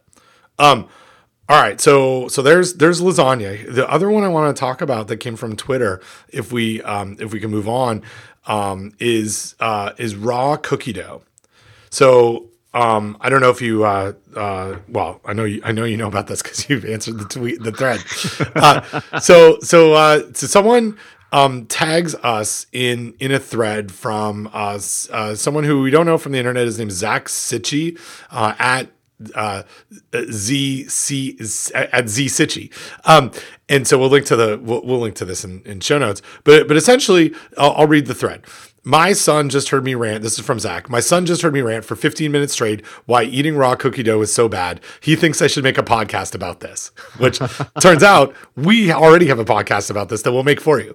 Uh, Um, he said, I don't, he goes on next, next tweet is, I don't feel crazy when I tell people chemtrail conspiracies aren't true or the earth is round actually, but I feel crazy every time I tell someone who's convinced eating raw cookie dough is fine that it's actually not. There's no belief harder to debunk than this. Um, and then he lists some quotes. Uh, quote, I've eaten raw cookie dough all my life and I'm fine. Quote, my parents fed me raw cookie dough and I eat it and I'm fine. Quote, you've never, you're, you're never taking my raw cookie dough away from me. Here's what C D C says. And he links to um, uh, an art, uh, uh, page that C D C has uh, about raw dough that came out post uh, a couple of flour um, related outbreaks. But here's the one that I want. So anyway, we get we got tagged into this thread by um, uh, someone who we know, I think is a listener to the show, tags us a lot on on Twitter, and it's always really great stuff, uh, Garrett Zumini. Um, and so he said, hey, thoughts on this thread? And your response is, it's a good thread. I don't recommend eating raw cookie dough. But that's not what I want to talk to you about. What oh, I want, okay. Yeah, well, I mean, it kind of is. But what I want to talk to you about is, did you see the thing that he, that um, Zach Sitchi posted in this thread, and I'm going to text it to you directly in case you didn't look at it, a product that I was not aware of, and it's Pillsbury cookie dough is with a a, a like a, a stamp on it that says safe to eat raw. And so this comes from um, the the link is to um, uh, Pillsbury's website. Said uh, headline is Pillsbury cookie dough is now safe to eat raw. Um, and, and it's kind of, it's not all of it, but it's ones that have this little label on it. Pillsbury ready-to-bake cookie dough products are now safe to eat raw. It's the same cookie dough you've always loved, but now we have refined our processes and ingredients, so it's safe to eat the dough before baking. The dough will still bake up in the same as our classic cookie dough, so now you can enjoy the edible cookie dough products before and after baking. And they go through a bunch of frequently asked questions, and um and and you know I'll I'll, I'll hit on these. So why isn't it safe to eat most cookie dough, cookie dough raw? Um, and it, they highlight both flour and egg ingredients should be cooked for food safety reasons. What makes Pillsbury's refrigerated cookie and brownie doughs ready to eat raw? Um, and they say we use heat-treated flour and pasteurized eggs, so you can now safely enjoy our cookie dough baked or raw. Um, are all Pillsbury products ready raw? No. Um, and then they give a list of uh, of all the products.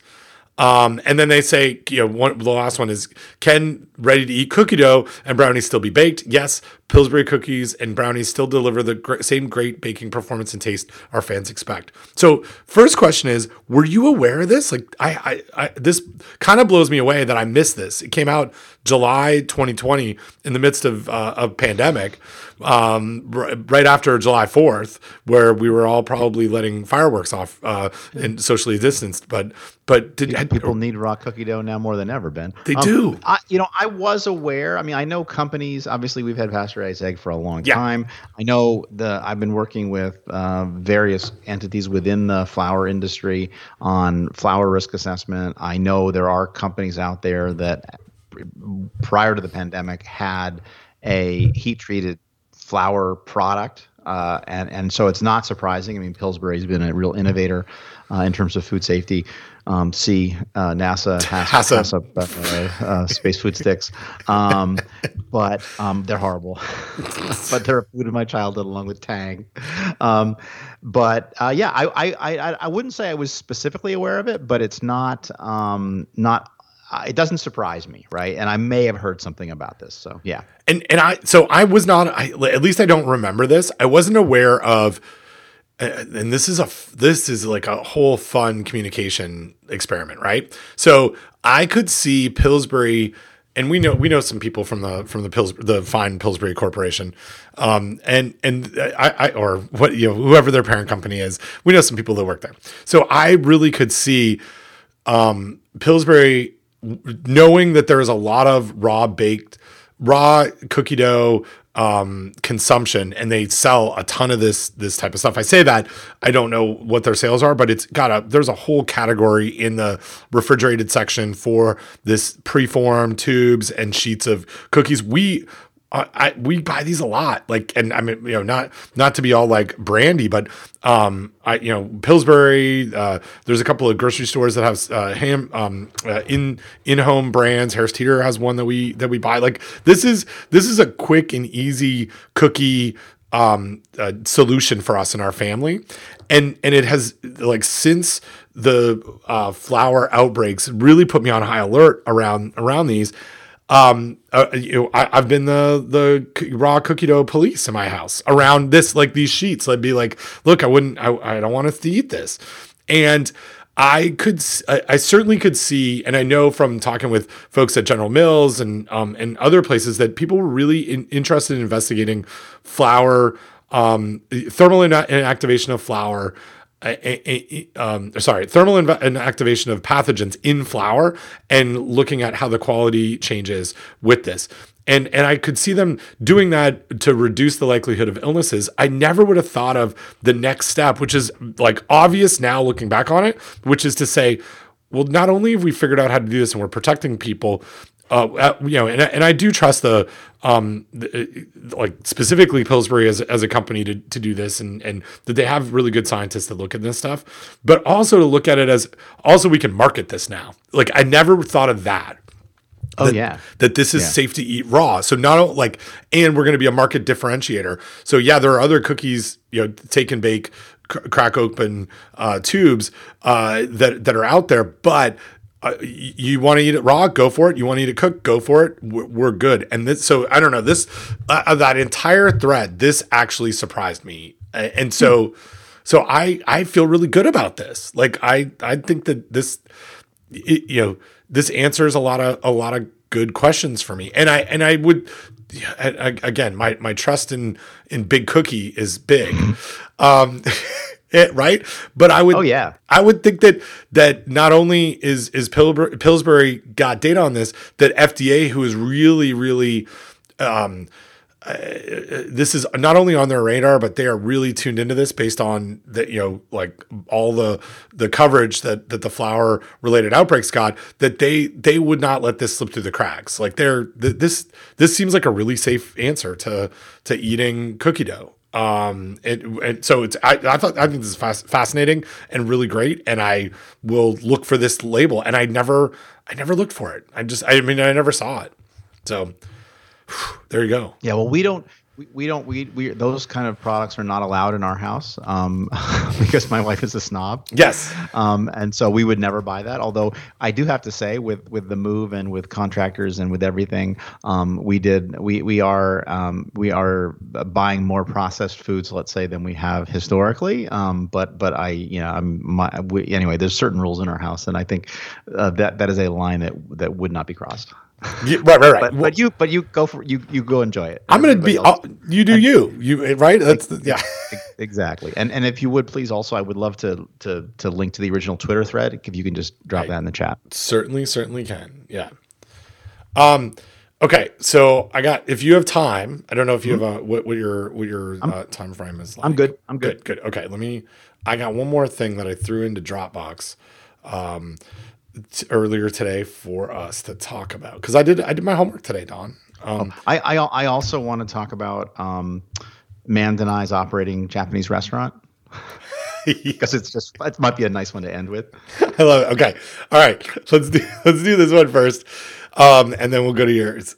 Okay. So um, I will, I'm going to send you, well, I'm still trying to figure out the best way to get you articles. You know, we don't have the, it, sometimes it's it, like, I, I want, I want links, but I can't always get a link. So I'm throwing P D Fs of screenshots into a Dropbox folder.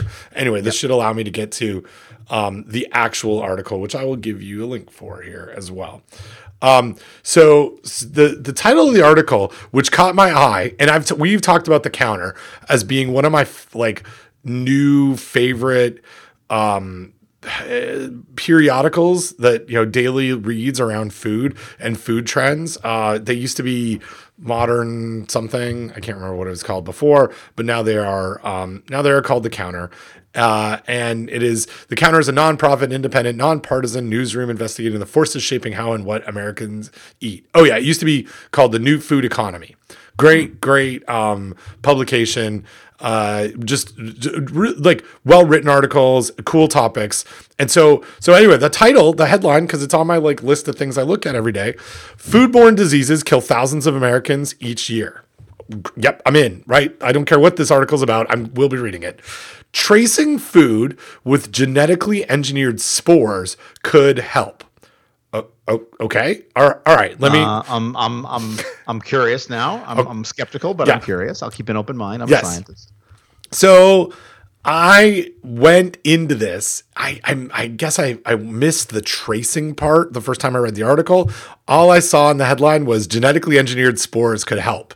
And I was like, whoa, what is happening? We have spores that are like somehow going to like eat the pathogens. No, that's not actually the, the case. Basically what this is, is, is a, um, using spores to track the source of product from start to finish. And, and so, um, uh, uh, uh, uh I'll, I'll sort of go through this article. It started with a, um, someone who was going to, um, um, in two thousand seven, Vishal, Vishal Bhuyan launched a Kickstarter campaign to raise money for a snack business that utilized water lily seeds.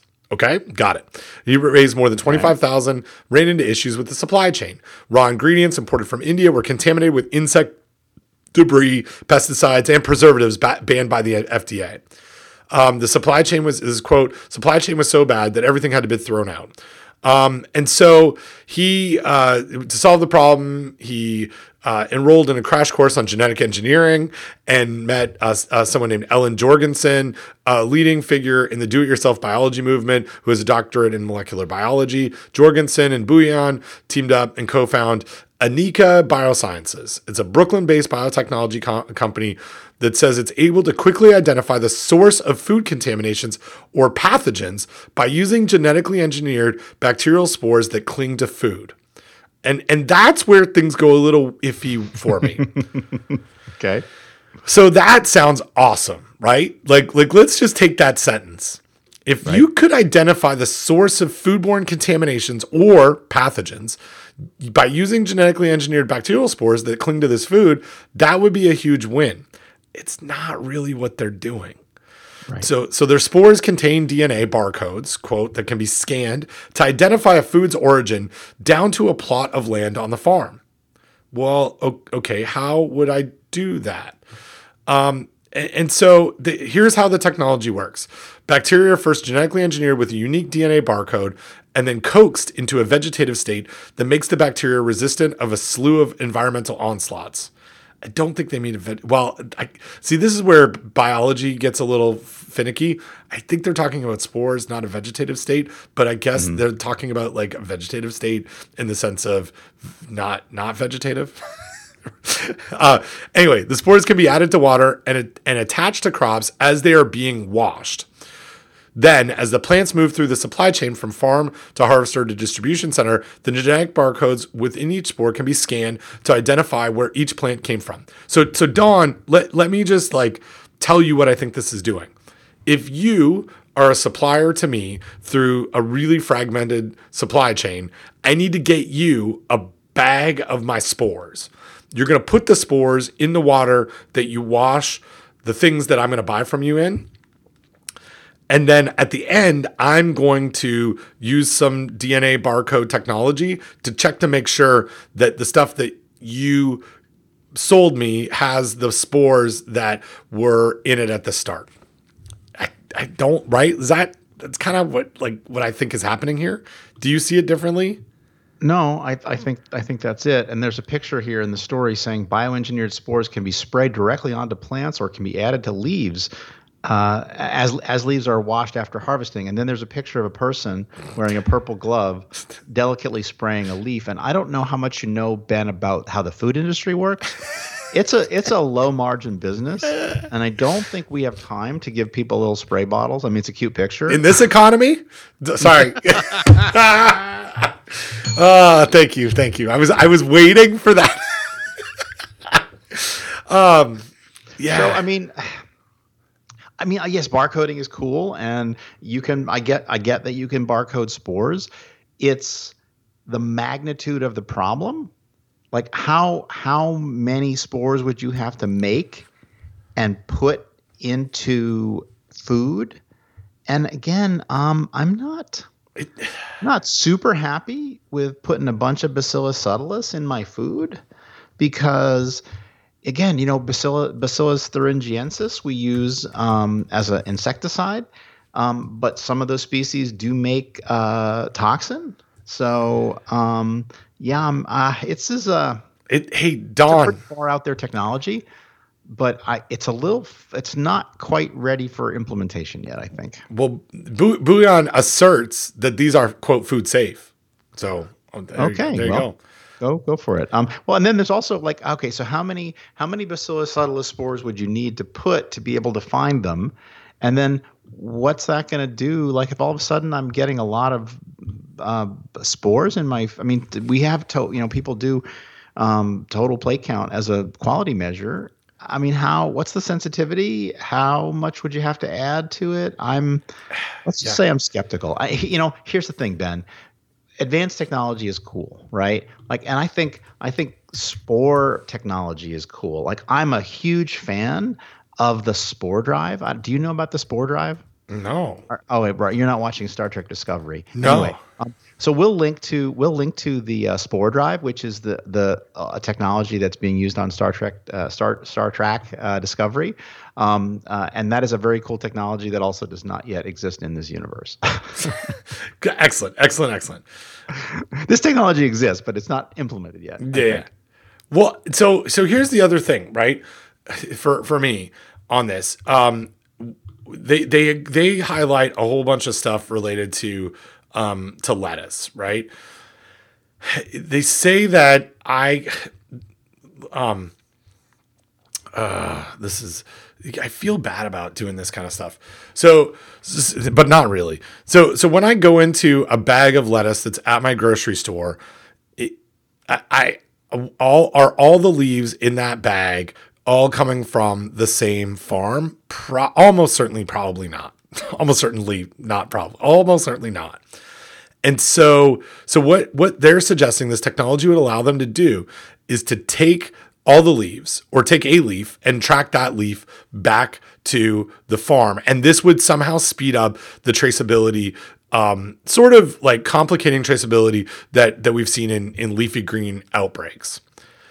It, but here, like it's that, that means that I, someone needs to apply this at, at, at the front end, right? Like in production or in harvest, that these spores would then, they would attach, I guess, to the, um, to the leaves, but also survive the triple washing process that's designed to remove a lot of stuff, right? Like that, I think that's a, a limitation here. And then it would, If I'm, if I've now I identified a cluster of illnesses that are linked to consuming leafy greens, I need to have bags of it so that I could go in, which is not something we know because we talk about this a lot. It's not something that we often have where there are bags that we can find the pathogen in, but now I've got to find bags that have specific lot codes. And I, I think the way that this reads to me is I got to go in and separate all of the leaves and now find out which farms that each of these leaves came from. And I don't think that gets me any closer. Like, so say this leaf that I pull out of this bag that I know was not um, did not cause the illness, because my investigation happens well after the illness has happened, that this bag with this this this lot code came from these farms, I think I can already kind of do that. Like, I, like in a lot of the traceability systems, like I, I should be able to tell you which of the farms were packed in that lot. And so now I got to go leaf by leaf in a bag to try and also get that same information. I don't actually think this helps much. That's my, that that's my big, big take. And certainly it does not do the, it doesn't identify the pathogens. Right. And that, that, that's the way that this is sort of portrayed in the, in the article. And I'll, I'll read that, um, that, that passage again. The Brooklyn-based technology company says it's able to quickly identify the source of foodborne contamination or pathogens by using genetically engineered bacterial spores that cling to food. I don't, I don't think they can. I think it can tell me a lot about, if you gave me that bag right now, you could, I, I could tell you about the source that it was sprayed and it and it moved through the through the supply chain, assuming that it will stick through the triple wash process. And I, I even that I'm skeptical about. So, well, let me let me let me throw another hitch in the giddy up here. Um, that's a that's a thing um, that we do. Um, so, all right, let's say I'm a farm and I'm using these barcoded spores that are barcoded for my farm. Um, and then um, what what happens at the end of the season, right? And right. Then do I have a unique barcode for my farm? What about next year? And I do I get a new batch of spores? What happens to the old spores? How what about what would the, could these spores get into the groundwater and run over, because these are spores, they'll turn into cells, they'll turn back into spores, they'll move around the environment. Ooh. What about if they move over to the farm next door, right? I mean, yep. these are yep. these the, these are biological entities and they they now are now loose in the environment and they're moving around, right? So how I don't know. It just yeah. seems, uh, yeah, it just seems like there's, um, it seems like there's, I mean, it's a, it's a cool technology, just like the Spore Drive, but I'm just not sure it's ready for prime time. Yeah. yeah. Although the Spore Drive is ready for prime time because Star Trek Discovery's T V prime time. Yeah. Right.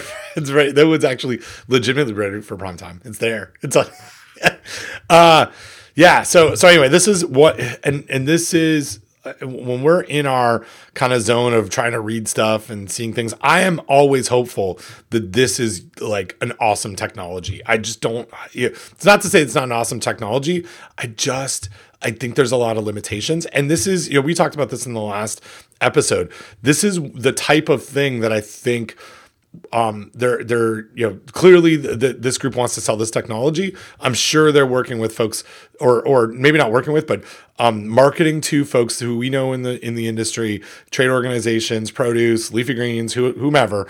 And, and I think this is the, it, it goes along the same line of that conversation in the previous episode about how do we help the industry evaluate these new technologies and what are the questions that we ask? And I think we just, we highlighted a whole bunch here for this one, but I, I well, don't, yeah.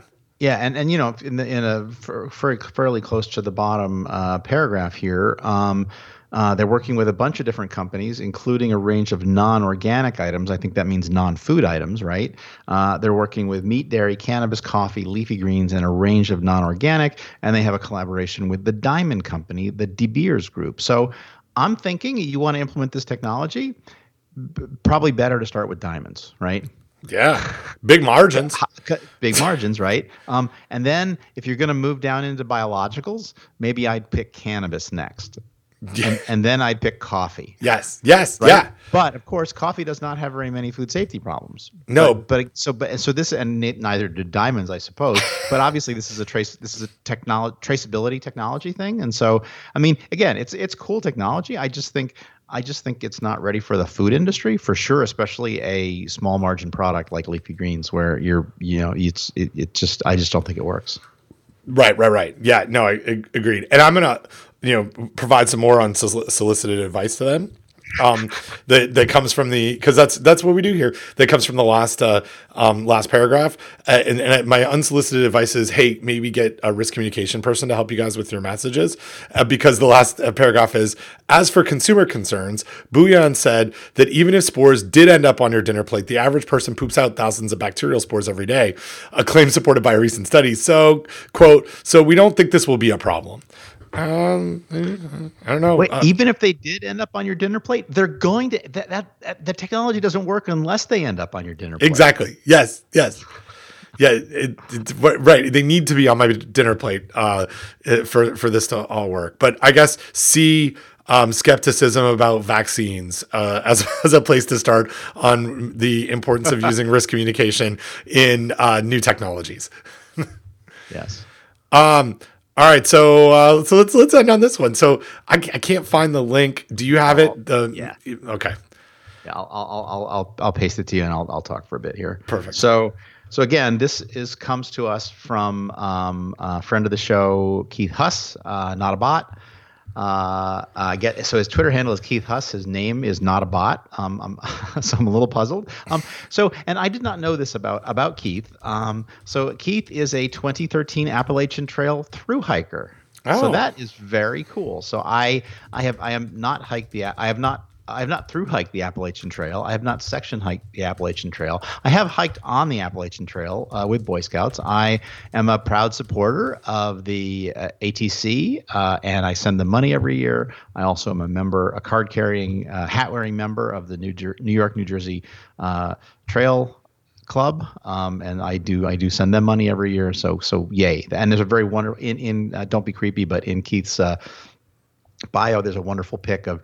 Uh, two bearded men at the top of the end of the trail in Maine, uh, Katahdin, and I'm not sure which one is Keith, uh, but but but that's very cool. And I did not, I don't usually see that picture uh, when when I look at, at Twitter, so I, that was just very cool. So anyway, so so anyway, Keith goes. This is on uh, from January tenth. Uh, he tags us into a, a tweet from Mike Bird, uh, who's uh, the handle uh, Birdie Word. Um, he says, "Bug counter uh, Benjamin Chapman. I thought you might enjoy this food safety." Happening. Um, and, and then Mike Bird writes, I get a huge amount of enjoyment from the arc of long-running local news stories. And, and let me see if I can get this thread to open up um, without losing my Twitter page. No, I can't. So we'll go back to that. Um, so um, and so there's just a bunch of screen captures here. Um, uh, Eastern Daily Press. Uh, I haven't turned my house. And so this is from January tenth. I haven't turned my house into a Japanese restaurant. Norwich, this is from England. Norwich man claims. Um, May twenty-eighth, twenty twenty. You can dine in or have a takeaway fresh probe over fresh takeaway fresh probe over Japanese restaurant run from Norwich home. Uh, May twenty-eighth, twenty twenty.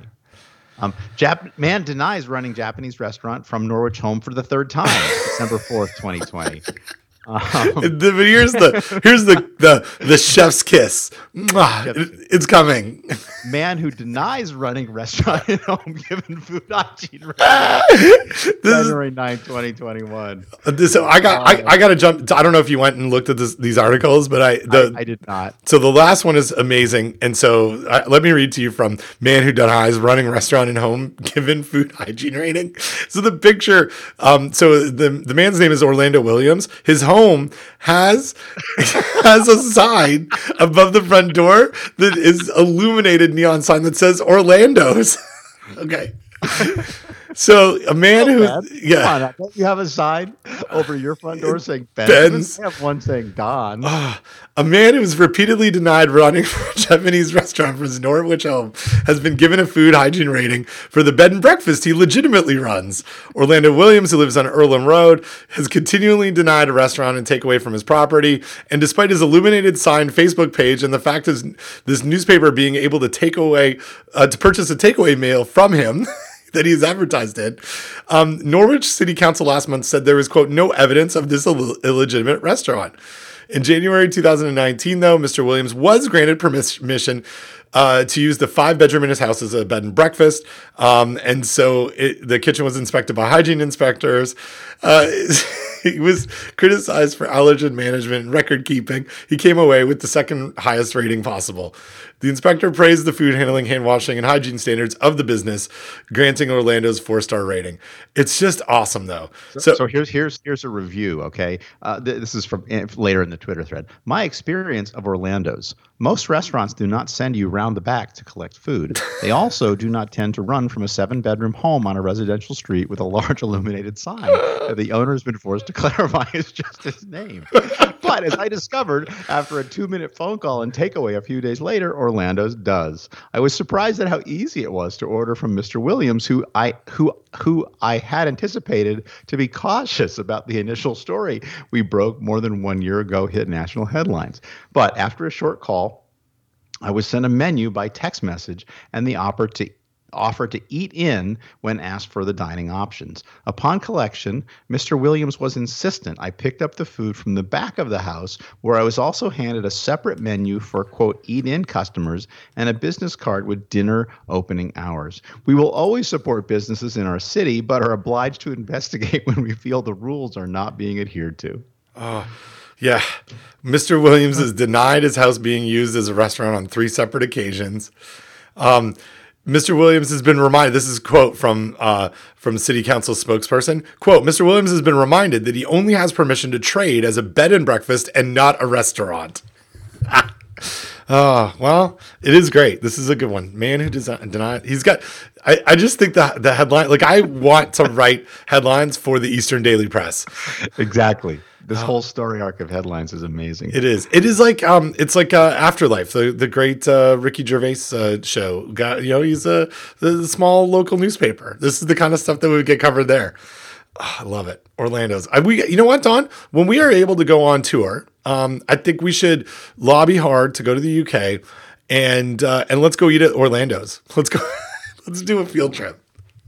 Hey, so so some breaking food news. Um, it appears that President Biden has removed the red button on the Resolute desk that former President Trump used to summon a White House butler with a Diet Coke. Oh, well, that's that's, that's that, disappointing. That is disappointing. You should get put that back up there. Get your get your get you. Uh, yeah. uh, all right. Well. Um, okay. Uh, I think that's a show. What do you think? I think so. I think that's a show. All right. Uh, well, as always, great to talk to you. We'll talk to you soon. Bye-bye. Bye-bye.